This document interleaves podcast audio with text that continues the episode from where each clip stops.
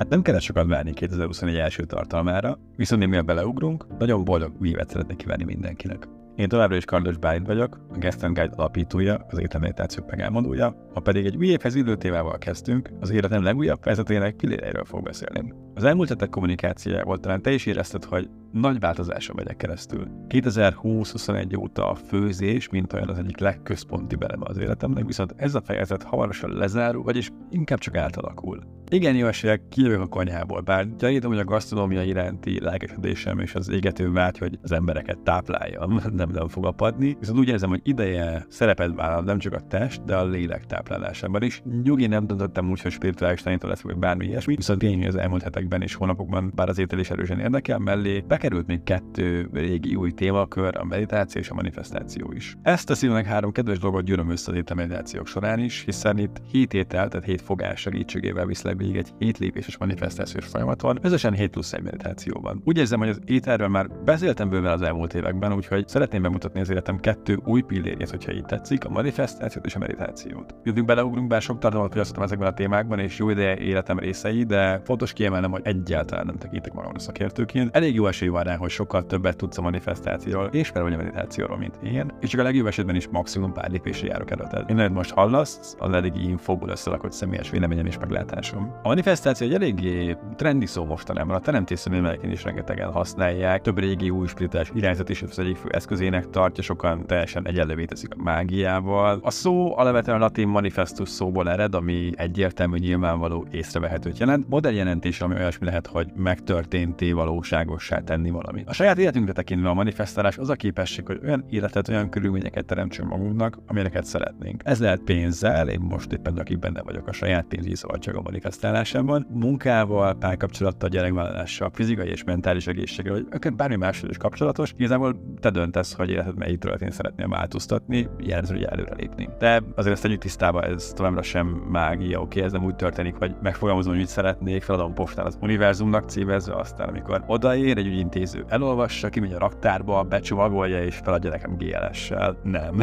Mindent a tudatom teremt, ez nem egy külső dolog. Azzal, hogy én például egyértelműen megfogalmazom a célom, és ezzel saját magamon is letisztázom, hogy mit szeretnék. A tudatom el tud kezdeni arra felé vezetni, mert a célom van, olyan, mintha újra kalibrálnánk a tudatunk iránytűjét. Ennek köszönhetően olyan gondolataim lesznek, amik közelebb visznek a megoldáshoz, ami persze hat a tetteimre, amíg végül eredményként megkaphatom azt a hőnáhított fizetést, párt, egészségállapotot, bármit, amit éppen szeretnék. Viszont tényleg ez az egész idézőben csak egy mind game. Nem egy külső szellem irányítja, hanem mi a tudatunk. Szerintem a teljesen magunkével tudjuk tenni azt a gondolatot, hogy az életünkben minden, ami irányításunk alatt legyen az áldásos, vagy akár kevésbé áldásos, egy csapásra sokkal könnyebbé válik az egész. Képzeld, én először 12 évesen meditáltam, teljesen magamtól, persze akkor még nem tudtam, hogy ezt így hívják. Azt tudtam, hogy ha a tesóim és a édesanyám felidegesítenek, akkor ez segít lenyugodni. Segít lenyugodni, hogy a törökülésben leülök a szobámban, és pár percig csak a légzésemre figyelek. Aztán 16 voltam, amikor megkaptam az első buddhizmussal foglalkozó könyvemet, és akkor jöttem rá, hogy tulajdonképpen amit hát ezzel a ponton már négy éve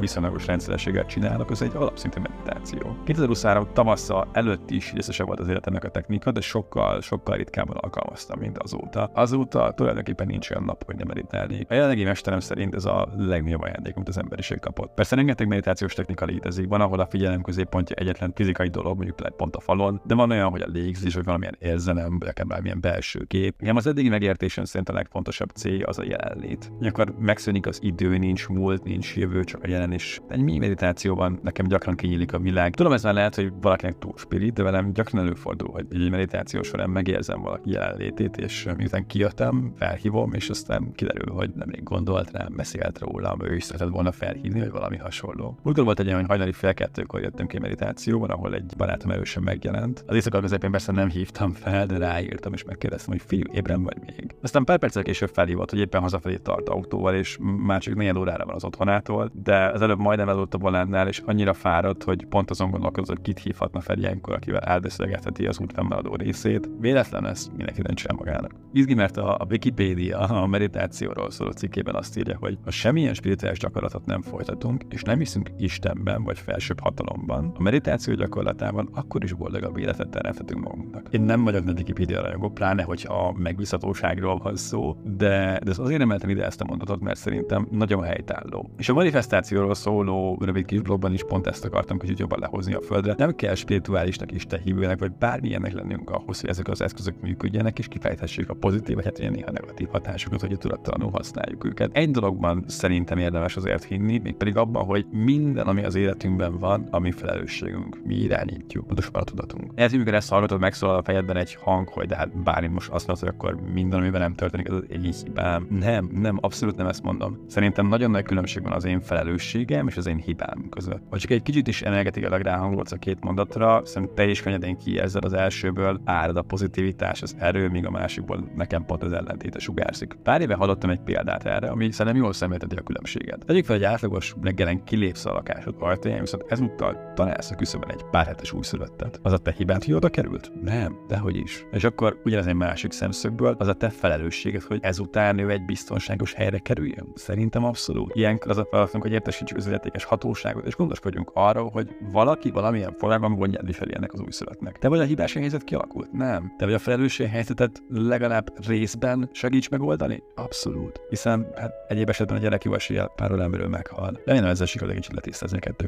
különbséget. Oké, de hogy jön ez az egész meditáció? Nekem nagyon egyértelmű. Nekem ebben ér össze minden. Ez az, ami jelenleg a számomra a legfontosabb három dolgot tartalmazza, egyesíti. Bár volt egy előző része, amiben nem beszéltem róla, de ha nem hallottad, akkor röviden az ételmeditáció egy gondos koncepció szerint összerakott hétfogásos vacsora, összesen 7 plusz egy vezetett manifestációs meditációval párosítva. Igazából ez egy önismereti est, egy négyvenes workshop, ahol nem mellesleg jól is lakhatsz. Szóval nekem ez az, amiben igazán összeér minden, ami számomra jelenleg fontos, és ami érdekel. Az étel, a meditáció és a manifestáció. Azt érzem, hogy jelenleg így tudok a legtöbb értéket adni a világnak. Egy ilyen este táplálékot biztosítunk a testnek, a léleknek és a tudatnak is egyaránt. Szóval ez, ami a éjjelegi utam. Egy fejezet most lezárul, vagy kibővül, az étel mellett megjelenik a meditáció és a manifestáció is, mert most ez a három az életem legújabb pillérei. Továbbra is fontosak tartom kiemelni, hogy ez az én személyes utam, amit egy ilyen formában dokumentálok, nem vagyok szakértő, csak egy barát, aki megosztja a tapasztalatait. Remélem, hogy, hogy ezek a gondolatok inspirálók lehetnek számodra, és, és arra ösztönöznek, hogy tudatosan is az életedet, pontosan úgy, ahogy szeretnéd. Köszönöm, hogy velem tartasz ezen az utazáson, és köszönöm, hogy meghallgattad ezt az epizódot is. A következő adásban bemutatom neked Roxy Nafuszi 7 lépéses manifestációs technikáját, amit én magam is tanulok és éppen alkalmazok. Ha szeretnél eljutni a lehető legjobb életedhez, érdemes feliratkozni és bekövetned. Youtube-on és Spotify-on, illetve most már Apple Podcast-en is Guest Guide-ként találsz meg, Isten pedig a Kardos Balint, vagy Guest Guide. Ha pedig szívesen csatlakoznál egy jövőbeli meditációra, az új weboldalon már tudsz jelentkezni, és ez a guestandguide.com. Hamarosan újra jelentkezem, addig is a legjobbakat.